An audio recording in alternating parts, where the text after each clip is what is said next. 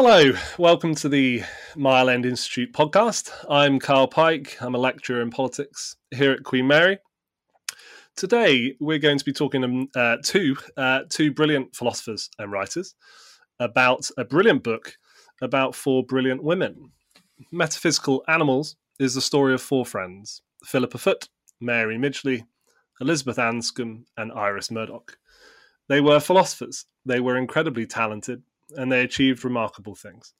They met in 1940 at Oxford, and all four contributed to philosophy over long careers and to literature too, uh, not only in Iris Murdoch's case with her many novels, but for example with Elizabeth Anscombe, who, on top of her own philosophical work, did the translation for Ludwig Wittgenstein's philosophical investigations, which is a very significant contribution to the English language and literature.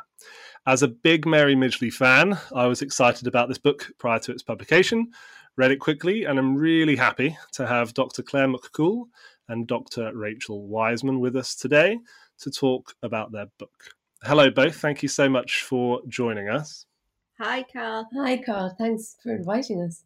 Yeah, can I just add to your list of literary achievements? By you the definitely can. You may not know this, but um, Mary Midgley wrote an unpublished science fiction novel, 1960s, I think it was. Mm. It's called Winter Salt. And the premise is that one day human society wakes up and it turns out that we now hibernate.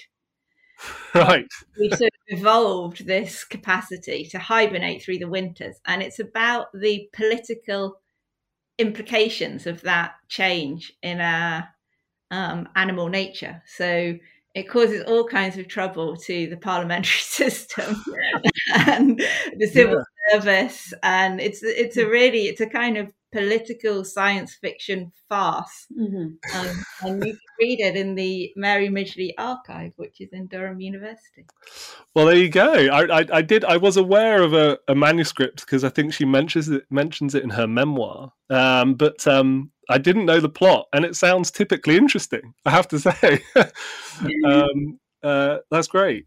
Well, I wondered if we could start um, with with your story actually, and with with the writing of the book um, to to then get into into the story of the quartet. Um, could you tell us a little bit then about the beginning of the of the project and the the first conversations you had with with Mary Midgley after you'd read, I think, an article by her in the paper about philosophy during and after the war.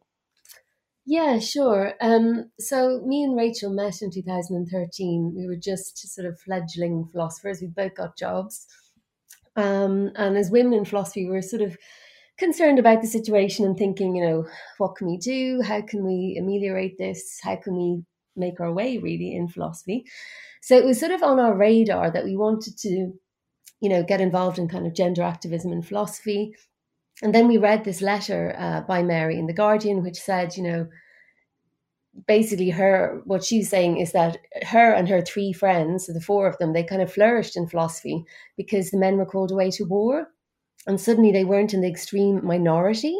And Rachael and I read this and we thought, wow, this is incredible. Like, what, you know, what changed? Who left? Like, what were the institutional conditions? Maybe we should try and find out a bit more about this. Um, and really, luckily for us, Mary Midgley lived in Newcastle, which is where we're basically, you know, Rachael's in Newcastle. I'm very close by, um, and so we thought, well, we'll we'll go and see her. And she was living in a, a retirement home, a Quaker retirement home. And we made an appointment to see her, and uh, we brought a, a video team like a you know we we filmed her on that uh, first occasion and uh, it was just wonderful mm. yeah i think when we we arrived we thought you know she was 96 or 97 at the time mm. and we thought you know is she going to be able to remember hmm. anything mm. and if she can remember it is it going to be interesting and not only could she remember everything um, also she was still she was still doing philosophy you know she was just finishing off the manuscript to her last philosophy book which i don't know if you know it carl it's called what is philosophy for? I do yeah. Is just a brilliant mm. kind of defense of, of the subject and a kind of real distilling down of all of her years of wisdom and, and work in the discipline Um, and so, you know, we, we kind of went in with this idea that we were going to meet this kind of frail old lady, mm-hmm. and we met this kind of phenomenon.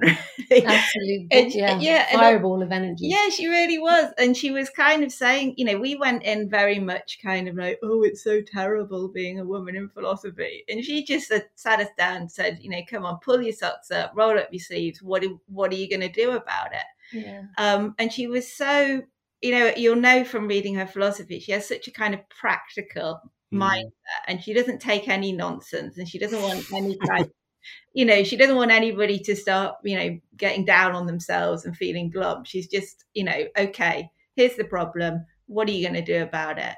Um, and so we started talking to her. And initially, we were most interested in the kind of this question of what happened in 1939 when she she and the other three were undergraduates when the men went away. Like we were interested in the kind of social political context and we started, for example, running women's only reading groups with our students to see what happened when you took the, you know, the male voices out of the conversation. But then we started reading more and more of her work alongside the work of the other three. And we realized we weren't just dealing with the kind of, you know, a, a story about what happens when the men go away, but we were dealing with a story about four women doing philosophy together in a in a kind of way that we hadn't seen before. Mm. Yeah. Yeah, I mean, there is something uh, almost kind of movie screenplay like about the origins of this book. I think I, I can sort of imagine uh, you guys meeting her, uh, Mary Midgley, and, and her telling you this story. I mean, did did the did the story kind of come together in your minds pretty quickly then when she started speaking about her memories and and the other three? Well, to some extent, the framing came quite quickly, I suppose. Um, I mean, the, the book opens and closes with uh, Elizabeth Anscombe objecting in 1956 to Oxford University's proposal to honour uh, Harry S. Truman with a degree. Um, and so we that's such a dramatic scene that we always thought that that would be a really good kind of opening gambit, gambit and it also pose a philosophical question to the reader. Mm. Um, so we always thought that would be a really nice setup. And then we had, I suppose, the narrative envelope of the four young women arriving at Oxford and you know, growing up in philosophy and the men going away and everything. But I think what we discovered is that once you start reading their philosophy together and you try and situate it in a kind of intellectual tradition, you know, there was just a huge amount more work that we had to do in in uh, uncovering basically figures who've been neglected but were very influential on the quartet. Um, in particular, Donald Mackinnon. Mm. So he was the tutor of all four of them, in fact. Um, and he's in, in theology, he's a very, uh, you know, he's well known as a, as a theologian, but in philosophy, he's been completely neglected and he was hugely influential. Mm. So I think, and he you know, getting to grips with his particular philosophy was very challenging because it's very sophisticated. Mm. Um, so he was a figure that we needed to get down with. Uh, mm. Also, A.D. Lindsay, H.W.B. Joseph, as well as the intuitionists, and then, you know, and then the refugees, and then the refugee scholars. Mm. That was a huge uh, discovery to realize the extent of the influence of um, particularly scholars that had that had come with the Warburg Institute mm. from Hamburg um yeah. just just on what you say about the kind of the filmic character like one of the i mean we did try to write the book in a way to attract you know we wrote it as with scenes you know we wrote it because we thought yeah. this is like this is a, a, story that could go on the film. And you know we've had lots of conversations about who would play the the you know the 97 year old mary midgley giving us this this story. Um but one thing we did before we started writing the book was we just started telling the story you know basically just in that very rough stage of you know look this is what happened. These four young women they arrived at oxford they became friends the men left. They were taught by refugees and women and they came up with this philosophy that connects you know human that reconnects ethics to human life. We just started saying that to, to students basically particularly women students. And everybody just kind of went, whoa, as soon as you say that, it was so inspiring, especially to students who were maybe feeling like philosophy was very isolating, like it had to be practiced combatively, like it was only for kind of older, you know, figures of a certain kind. You know, suddenly just saying, oh, look, we've got these four young women doing philosophy together in a way that engages with the Holocaust and Hiroshima and war and motherhood and all this other stuff was just so inspiring. So it, it was it took form as a kind of story, I think, before mm-hmm, it right. became the book that it is. Yeah, before we even had a proper handle on the philosophy, we realised that just the the myth of it, if you like, was really important. Yeah, I, I, I think that's fascinating. I, I, just want to pick up on something you said before we move on more specifically to the to the to the four um, philosophers, the, the refugee scholars, and the the environment at Oxford at the time really comes out of the book re- really really strongly, um, and um, it, that that must have been fascinating to explore. It, it, it, it comes to mind. Obviously, you often talk about the kind of list of lectures that are available that term, um, and the names appearing and from different parts of Europe um, you know, offering their offering their their thoughts. That must have been quite fascinating to explore. What impact do you think that had on the quartet and the kind of intellectual and academic life of Britain at the time? It's a really good question. I mean, I think it's extraordinary to think. I mean, so the Nazi legislation that prevented uh, Jewish academics from teaching came in in 1933. So you started having um, a slow trickle of refugee scholars uh, coming in from the mid uh, 1930s. But by the time the quartet arrived, so 37, 38, there was there's quite a substantial number. And I think, you know, these figures were you know rectors of university they were the at the absolute like top of their game in you know Germany, Austria, Italy, like mm. um, mm. Czechoslovakia, the Czech Republic, mm. um, top of their game. And uh, Oxford was, you know, it's it's hard to believe now, but it was something of an academic backwater. And then you had like the intellectual giants of Europe just converging on the pavements, mm. and these are the people that taught our women, you know. Yeah. And it's true, you know, you had. Um, and I think even more so once the war started and the mm. the male dons, the, you know, the English male Oxford dons were all called away. Mm-hmm. So then there were, you know, there was a necessity to fill the teaching, and that's when they called on these scholars. Yeah. Um, so Ernst Cassirer, for example, he came in the, I think he came very quickly, 33, 34, and a number of his extended family came. Um, so Richard Walzer, I think, was married mm. to his daughter. I'm not 100% sure about that, but Walzer. Um, his son Heinz Cassirer, he was initially in Glasgow and then he came to Oxford, but he he taught all of the quartet, Kant and moral philosophy, and he's extremely important mm. uh, and, and, influential. His archive has just actually recently opened in Sheffield. Um, but those two, Raymond Klibansky, uh, who was a, a, Plato scholar, taught Anscombe. She continued to translate with him up until the 60s. And Lotte Labowsky. And Le- Lotte Labowsky, also another, those three were all Warburg scholars. So they were um, associated with the Warburg Library, um, which was based in Hamburg and ha- which had to be transported mm. uh, very dramatically to, uh, to the UK mm-hmm. um, at the start of the war. So yeah, I mean, and of course Edward Fraenkel as well, the, Edward the Agamemnon. Exactly. Yeah, but it, it's it's kind of completely not talked about. I think yeah. amongst kind of the people who want to stress the kind of analytic, you know, o- Oxford English language tradition. Yes. That at this moment, you know, there was this enormous influx of incredible mm-hmm. humanistic philosophy, you know, and scholarship that came came to Oxford and yeah. that that fed into this generation. And it does sort of problematize a little bit, at least in the work for our women, this idea of an analytic continental mm. kind of mm. divide, because there isn't the idea of analytic philosophy is only sort of coming into being, being sort of, I don't know, shaped or theorized. It's like in the kind of mid 30s, early. 40s and so on. I think mm. Margaret MacDonald is, uses it first, mm. some in around 1936 or 7, mm. the word analytic philosophy. So there, there isn't really an idea of analytic philosophy at this point.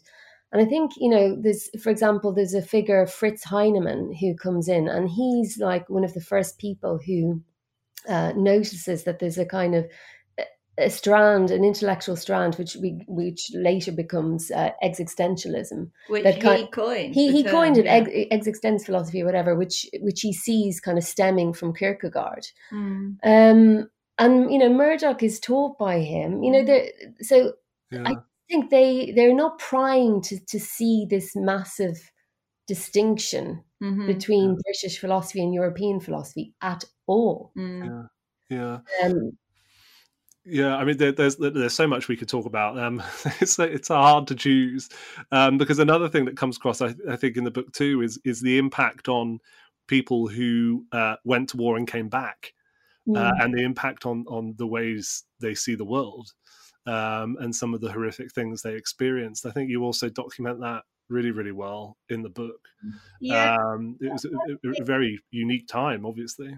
Yeah, and one thing that I uh, kind of growing up in philosophy, I always when I was sort of reading moral philosophy and and you know British philosophy from the 30s, 40s, 50s, 60s, it somehow always almost felt as if the war hadn't happened. like there's no, you kind of imagine that after the the Holocaust, say, there would have been this kind of step change in moral philosophy that you would have seen moral philosophy kind of grappling with the questions that that posed. But when you kind of do the standard story of 20th century british philosophy you don't see that event kind of salient in the in the main text. And so it was always a puzzle to me like what what happened? And so it was really intriguing to kind of learn the story of the figures who'd kind of, you know, so for example, R.M. Hare is a really important character here. So he was the same year as our women. So he started with them, but he went off to fight when the war started.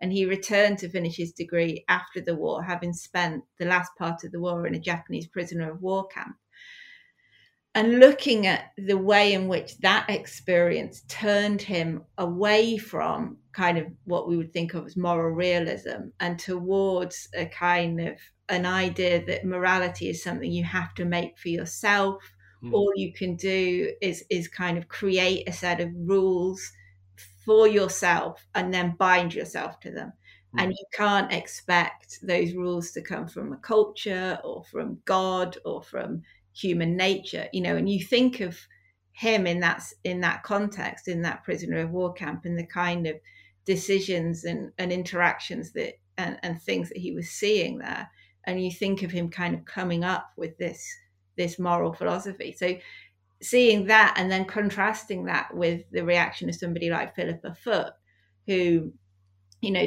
she says that she was planning after the war to, to become a philosopher of mind. That was what she was really interested in.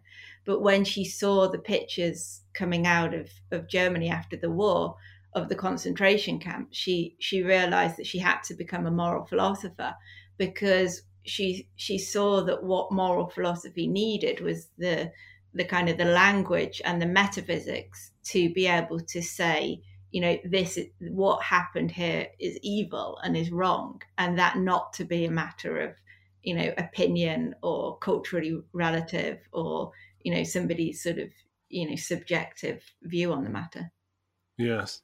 One of the things that comes out in mary midgley's philosophy i think is eh, is is a way of doing philosophy together of thinking together. And eh, sometimes i think she just you know makes that point about humans that you know that, that we don't think in isolation. We have to think together um, just because of things like language and concepts. But in your book also there is a story of uh, quite literally thinking together right? Sometimes being in the same room sometimes you know over a cup of tea or, or whatever. Um, and uh, that that is a fascinating thing in itself i think just just working together and thinking together um, and obviously, it produced quite remarkable things um, in this instance.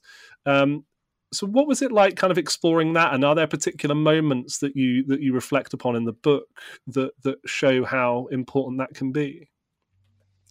Yeah i think for for both of us um the model of doing friendship or sorry model of doing philosophy with friends was really important and kind of transformative.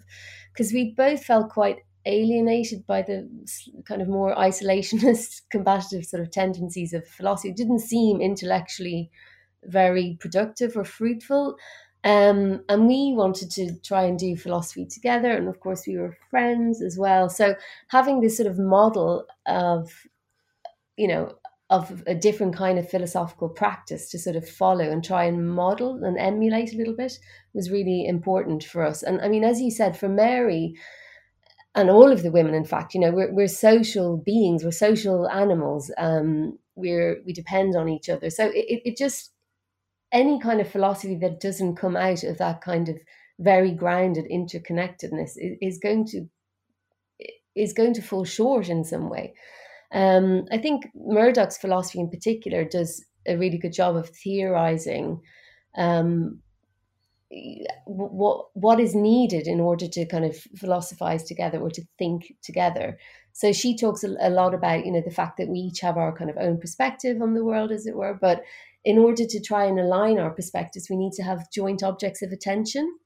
So those could be, you know, art objects, or it could be like a problem, or a picture, or a myth, or the, the, there needs to be something that we're both considering. We're all considering, if you like, from different angles, so as to kind of bring our perspectives into alignment, or maybe discover how another person views the world just through conversation. Mm-hmm. I mean, conversation is a really important. Um, uh, well topic but also feature i think of uh, these women's philosophy mm. um, i think as well just that's making me think Clare, that there's something about the kind of conversation and it being a conversation amongst friends that's really yeah. important so so iris murdoch has this idea um, this really true and lovely idea so one thing she says is you know you have a different idea of courage when you're 21 to when you're you know 71 say and so what happens is, you know, when you're a child, you learn the word courage through and you know some little examples of people being courageous or being praised for having courage or being told to be brave.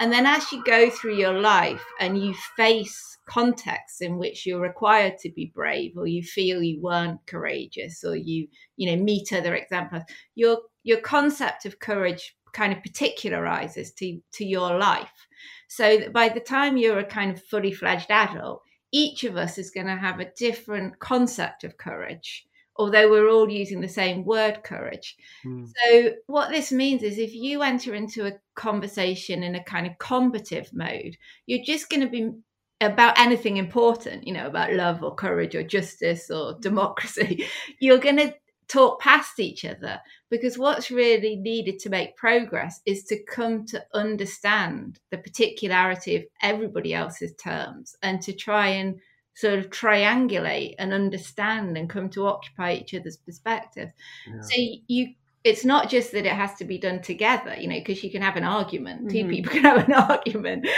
You know, that's the kind of conversation. But it has to be done in a context in which you're both making like a, a genuine effort to to understand the other person and to see them as mm. something genuinely outside of yourself, as, as Iris Murdoch would say. So that's why it's it's kind of friendship. And of course, we were mm. writing this during the pandemic mm. as well, which made yeah. that need for other people and and the value and importance of our friendship as we were writing so much more salient i think. I, mean, I guess that takes us a little bit close um, certainly in terms of understanding people and our kind of shared understandings of, of language and things to to, to Wittgenstein. Um, and um, Elizabeth Anscombe's uh, work with Wittgenstein is is in itself a fascinating story. Is you know, a, another fascinating story within your fascinating story. Um, th- there was a lot there was a lot to it particularly anscombe's um, it certainly felt to me anyway and this was the first time i'd ever really read properly about about them working together. Anscombe's contribution certainly to um, how wittgenstein's philosophy has been understood and used today is very big right Yeah, it's it's it's, it's huge.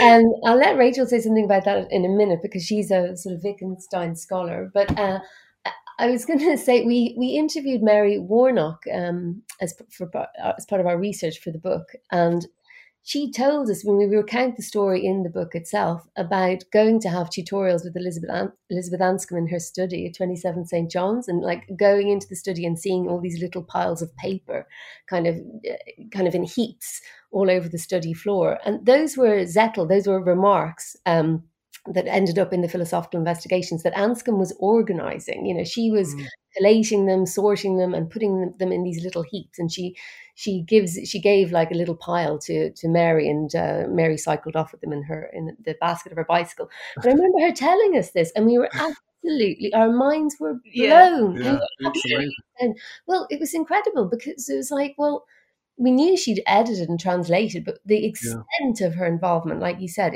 is is really phenomenal. Mm-hmm. And I don't know, Rachael, like how much is that understood? Do you think now? Well, I mean, I think in a way, you know, everybody knows that she was the translator, and I think you know, although there have been subsequent translations of the philosophical investigations, hers is absolutely definitive and is you know just beautiful mm. i think mm. and um, in the lecture, she gave a lecture on the radio just after the Philosophical Investigations was published in 1953, and she talks about the difficulty of translating the German of the Philosophical Investigations into English. She says something like, "Can you remember the quote?" She says that in English, um, high language goes about in fine clothes or something mm-hmm. like that, mm-hmm. but that's not the case in German. Mm-hmm. So um, she has to find a way of translating what is very kind of homely language plain. in German, plain, homely language in German, into something that's recognizably kind of refined in English, but without losing that kind of earthiness. earthiness. Mm-hmm. Yeah. So it's a it's an absolutely tremendous feat, but I don't think i mean there's some amazing work now being done on the editing of the tra- mm. of the tractatus and oh, sorry the editing of the investigations and um, some amazing new scholarship that i think mm. is starting to uncover the extent to which she was much more than you know a translator and the other thing that was lovely just thinking about that translation was um, you know we'd never noticed before mm. the names of the people that she thanks in her in the at the beginning of her translation of the philosophical investigations, which includes Iris Murdoch and Lotte Labowsky. Yeah. So to be able to kind of fill out the context of the them helping her with that translation was was one of the things that we found really exciting. Yeah, that was really nice. And mm-hmm. there's a few letters where Iris is saying to friends, you know, oh, I have to read this little bit of the investigations. Mm. You know, so she, uh, you know, for for Elizabeth. So that was really exciting because these women are getting the investigations even before it's published from mm. Elizabeth. So, you know, they're receiving it before there's this massive weight of exegesis directly from her. Mm. And that's really significant as well in terms of how they go on to use Wittgenstein in their work. Mm. I mean, so what we often know you know, as the later Wittgenstein and the story of the quartet, there was, if you like, um, a challenge to all of this, or or or indeed they presented a challenge to something that appeared to be dominating, and that was um, it goes by a few names, I guess, but you could consider just be be called positivism and the work that was positivist in nature.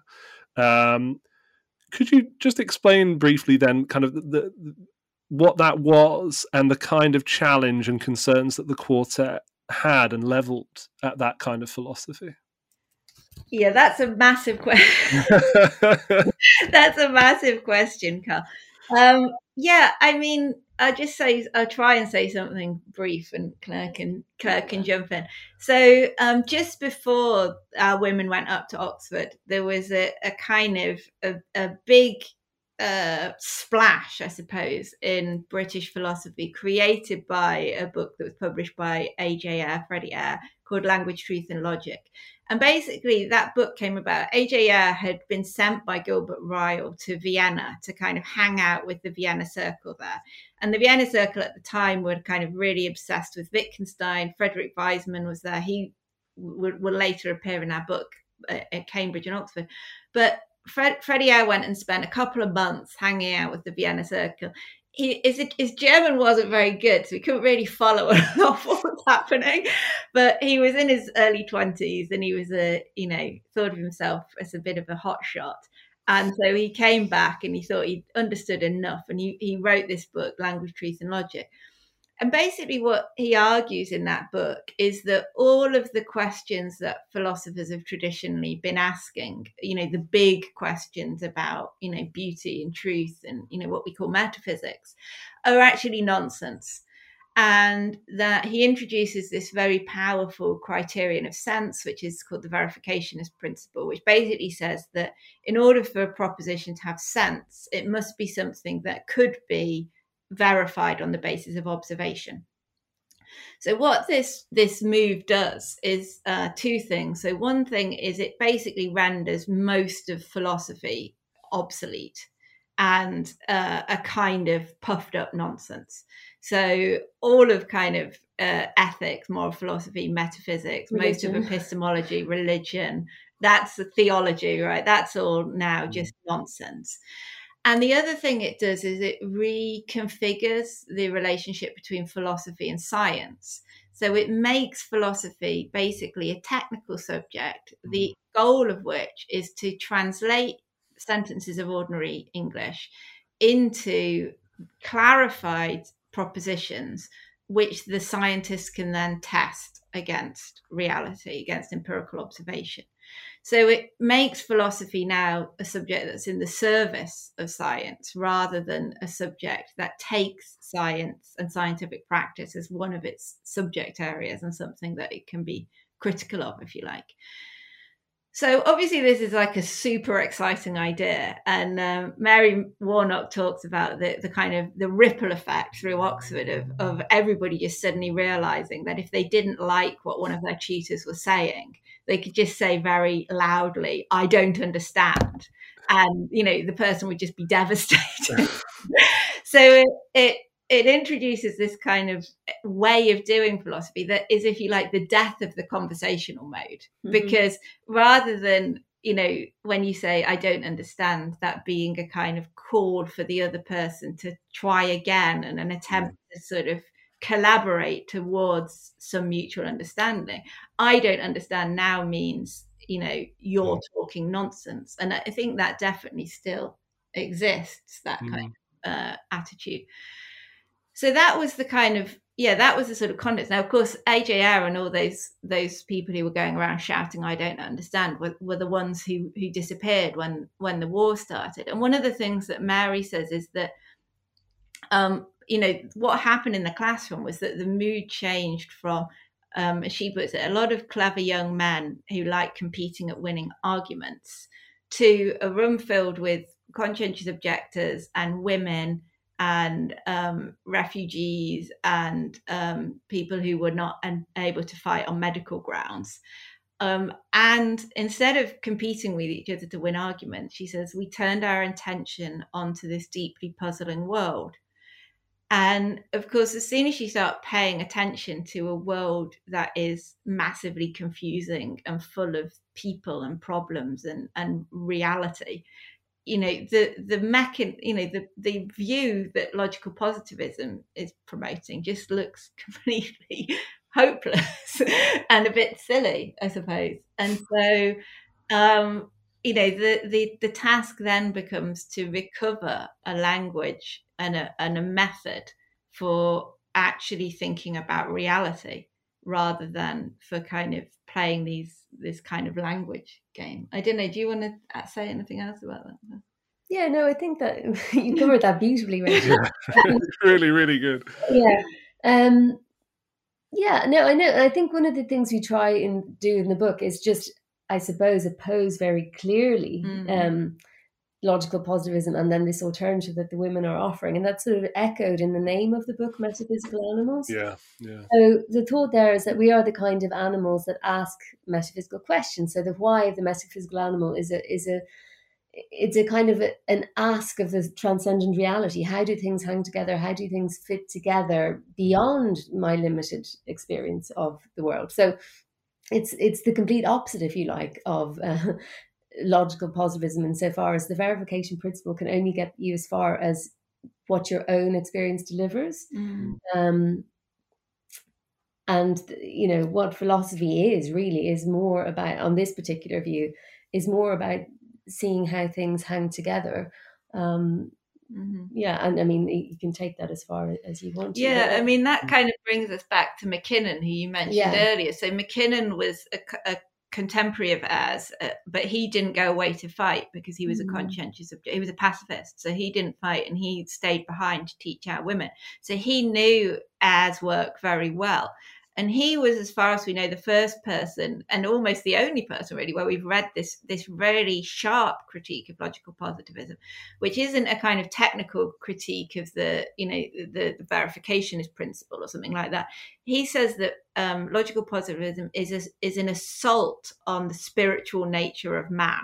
In the interest of a in method. the, oh yeah in the interests of a method yeah. Mm. so he sees you know this idea of of human knowledge and and human scientific activity as not just you know false about what the scientist does if you like and not just epistemically misleading but as an actual assault on the very nature of the human being. So um that we just thought was so such a powerful thought and and one that you can very much trace. I mean you'll know uh, mary's work well carl and, and you you know you can see that that deep kind of fear in her work if you like that we mustn't let this scientism engulf us because if we do like it it's it's kind of existentially harmful to us as as human beings to to inhabit that kind of vision of ourselves and, and our place in the world. Yeah, I mean, I think there there is there is still that instinct, isn't there, across academia and maybe more widely sometimes, which is, oh, we've we've found the way to look at the world, so let's just do that and let's work out what the rules are for kind of policing that way of viewing the world, and then let's just disregard other ways. And yeah, I think you know you're, you're absolutely right. You know, throughout Mary Midgley's work, she's always pushing it back against that, not because she's in any way against knowledge produced through different ways of looking at the world. She just doesn't want there to be one, well, people to think that there is just one way. And I think that comes across really so strongly in her work. It's just, it's so creative and imaginative.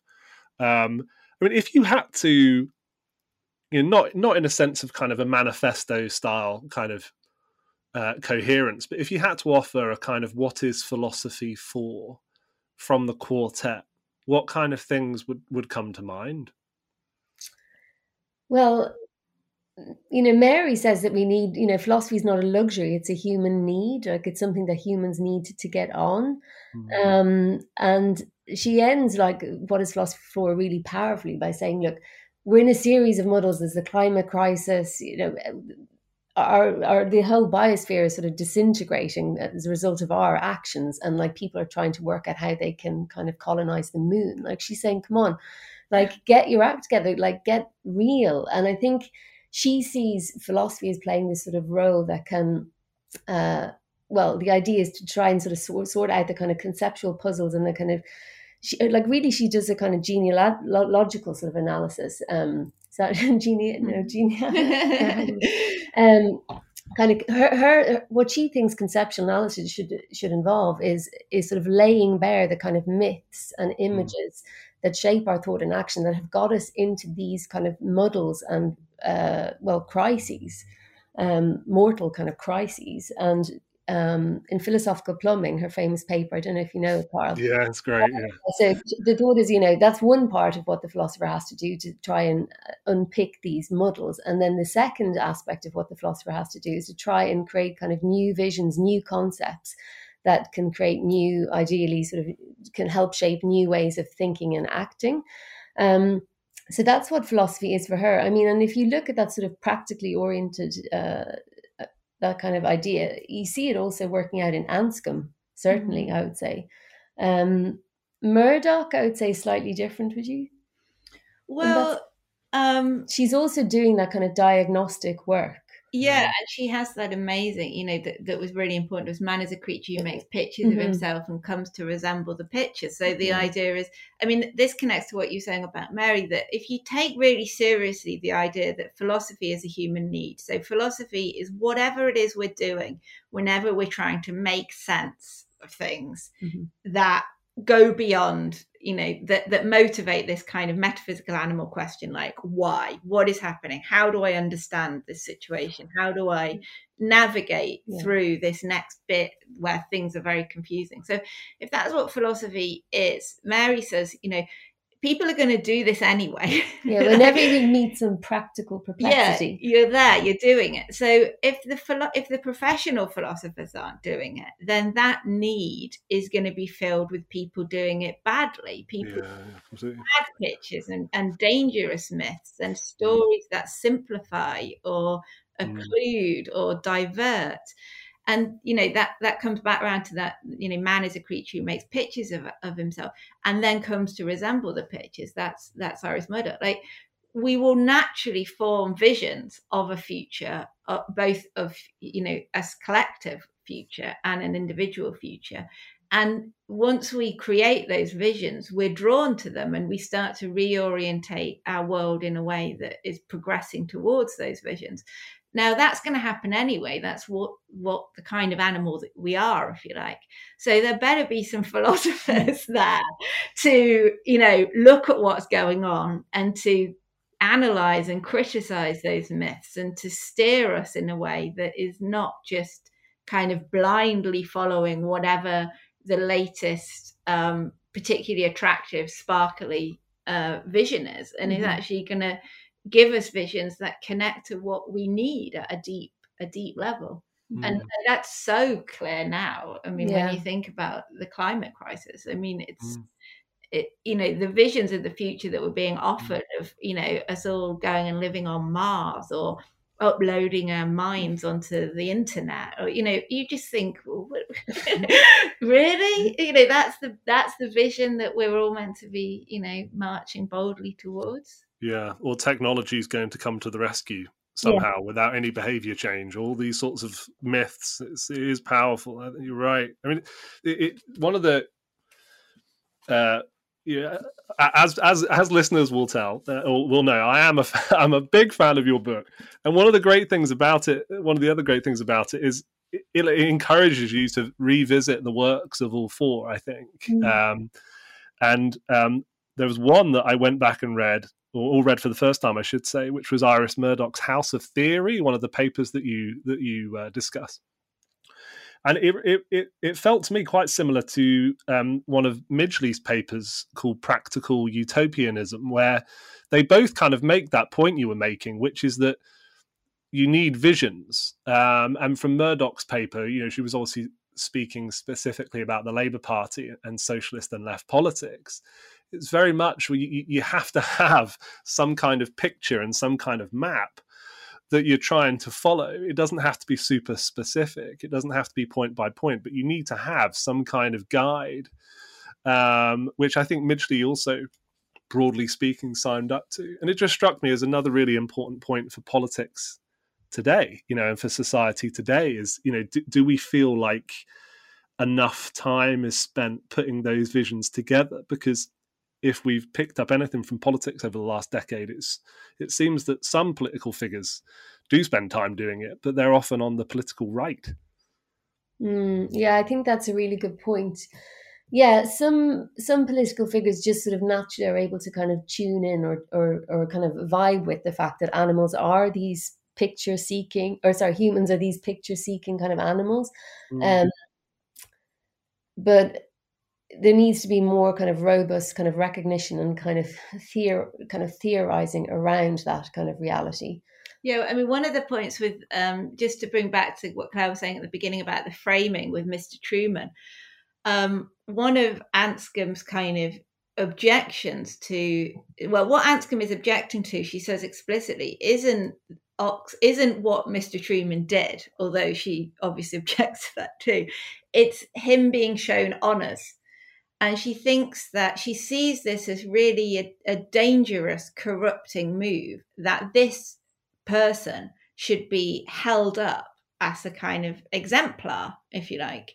And I think that there's something um, really powerful about that that we were trying to bring out in in the book as well. That you know we have to choose our exemplars really carefully because you know if you think back to that that what we were saying earlier about courage, you know if we hold up Truman and say this is what courage is, you know it's making this very difficult decision to kill thousands of innocent people rather than you know letting many more people die. If we say that's what courage looks like then it's affecting all of us in a really deep way because it's interacting with all of our conceptions of courage which is and, and our concept of courage is something that we need to use in our day-to-day life to navigate uh, you know our, our moral lives with each other so if we choose bad exemplars you know if we say oh what in you know boris johnson has integrity yeah. because you know he, he doesn't hide anything you always know what he thinks you know that's what mm. integrity is mm. well that seeps into all of our lives that that idea so you know political exemplars and and the way in which we attribute character traits to them matters to all of us because it affects the concepts that we need in our day-to-day lives together yeah the the um the book finishes um with uh, a, a page of some photos um, and um, I don't know uh, what it was, um, but th- there's something very emotional uh, in the, in a reaction to seeing those pictures. I don't know why. I think it's maybe because you do such a brilliant job of um, of kind of taking the reader through their lives and and and feeling kind of quite quite close to them in a way and close to their thinking that the pictures of them um, uh, is is is a really nice way to finish the book, um, and the kind of the, the, way they they stayed in each other's lives um, as friends. Um, yeah, a few people have, have told us they cried. yeah, it's it's. It, I think it's probably quite common. Um, so, how, how did you come up with the idea for that? Well, I think we end we end the book uh, sort of in fifty six, so they're all about you know late 30s mm. at that mm. point um, but of course they go on to have very full uh, lives both intellectually and personally and everything and i suppose it's just a tribute to them at the end i suppose we wanted to just to present them as ma- mature fully fledged kind of mm. uh, human adults i suppose and it just we had that photo of Mary, you know, splashing. wanted to include it. She's so joyful in it. Yeah. But I think um, we did. The pictures were really important throughout the book. Yeah, yeah. I think maybe you could say something about that. Well, there's there's there's well, there's about 50 photographs in the book, and they're sort of woven into the argument, partly because of what we've been talking about, about imagery and, and pictures, but also placement. Like, we really wanted the the reader to feel like they were occupying the space, the same space as the women. You know, mm-hmm. um, that's part of that. Also, partly shaped the form of the book. Uh, we wanted to have the kind of women kind of moving around the spaces that we were writing about, so that you know, even if they weren't on the page, you could sort of imagine them sort of making a cup of tea in the kitchen or something like that. So we wanted to create this sort of world, and I suppose um yeah so that's why there's a lot of pictures to sort of geographically locate you and also mm. kind of mm. materially locate you. But uh, it's just it's just a euphoric ending, isn't it? Yeah. Mary splashing and the, the, these brilliant women, and we just feel so privileged and uh, you know to have written this piece. So it's yeah. just a testimony to them. But another thing, I suppose, that those photographs at the end have their dates. You know, yeah. Mary 1919 to 2018. She died when she was 99 we didn't want to we wanted to present them as alive throughout the book as much as we could so we never sort of you know introduced mary as saying you know she's born in 1919 mm. and then yeah, she yeah. Blah. we never wanted to we wanted to have them alive fully um, mm. I suppose, throughout the book. And then so at the end, you know, you just we have a little afterward where you you uh, we just give a brief resume of their incredible achievements, mm. and it is moving. Yeah, I, I think. think. connected to that, Tom. Like, uh, sorry, Carl. When you said earlier that um, it, it made you go off and, and read their work, I think that was another aspect that we were trying to do. We didn't want to occupy this kind of authorial position where we were telling you, you know, oh, here's Iris Murdoch's theory of this, or you know, here's you know Elizabeth Anscombe's philosophy of action. We wanted it to be kind of you witnessing it on the page as they were doing it Mm. And then, you know, that you would read it and think, wow, I want to find out more about that. I want to go and actually read the rest of that radio talk that I've just heard, you know, the last sentence of. I'll go and read, you know, I'll go and, you know, tune into the whole thing now. So we very much wanted it to be that you were getting these, you know, you were witnessing the philosophy as it was unfolding and you were seeing it being presented as it was then at the time. Like, for example, there's a scene where um, Elizabeth Anscombe's giving her talk on the reality of the past, and it's, you know, her first talk about Wittgenstein, and you kind of you hear fragments of it from the perspective of of Iris Murdoch in the audience.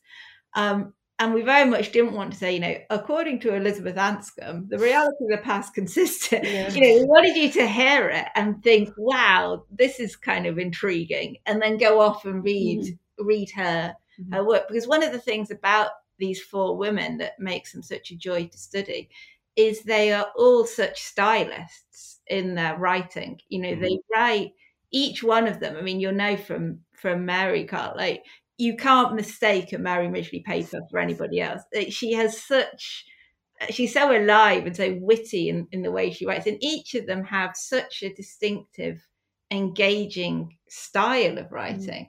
Mm. That you, you know, we want anybody who reads the book to really read it and then put it mm-hmm. away and then actually go and read the women because they're so such amazing writers. Yes. I mean, at the same time, we did try and give like enough philosophy so that you'd, oh, yeah. that you'd have the confidence to go and read those papers. You yeah. Know, we, yeah. Yes, we, we wanted, especially in the early part of the book, we wanted the reader to be kind of getting the same education as the women got. Um, and to have enough of the kind of conceptual tools to sort of see what's happening in, in the women's philosophy then. Yeah, I mean, it's a, it's a big ambition, isn't it? I mean, you know, uh, it's, it's, but uh, you, I think you definitely deliver on it in, in, in terms of being able to, you know, it, it's not a book um, that's just going to sit in an academic's office. It's a book that a lot of people are going to read, but it's also a book about what what are at times right really complex philosophical matters. Um, but the balance that you guys achieve is is brilliant. I think. Oh, thank you so much. yeah, thanks. That's really nice. Yeah, because we did very much have these two audiences in mind. You know, it's Chatto and Windus, so it's a trade publisher. And we wanted to write it for people who'd never read a philosophy book to be able to pick it up and and read it and think, whoa, philosophy is a cool subject. um, but also, you know, we're making a, an argument to our colleagues, um, a, you know, we're quite a complex argument that involves the integration of metaphysics and epistemology and, and, ethics. So we wanted them to be able to read it as well and to kind of see the like the workings, if you like, and the, the depth of the philosophy that's there. So it was, yeah, it was great fun doing it together for sure. right well look, fantastic i mean i think um i think we'll we'll we'll finish our conversation there but for those who um, want to know more, and I'm sure that's probably all of you, um, Metaphysical Animals is available in in all good bookshops. Um, it's a, it's a it's a really great read, um, and I have no doubt you'll enjoy it. And I just want to say thanks to to Clare and, and Rachael for for joining us uh, this week.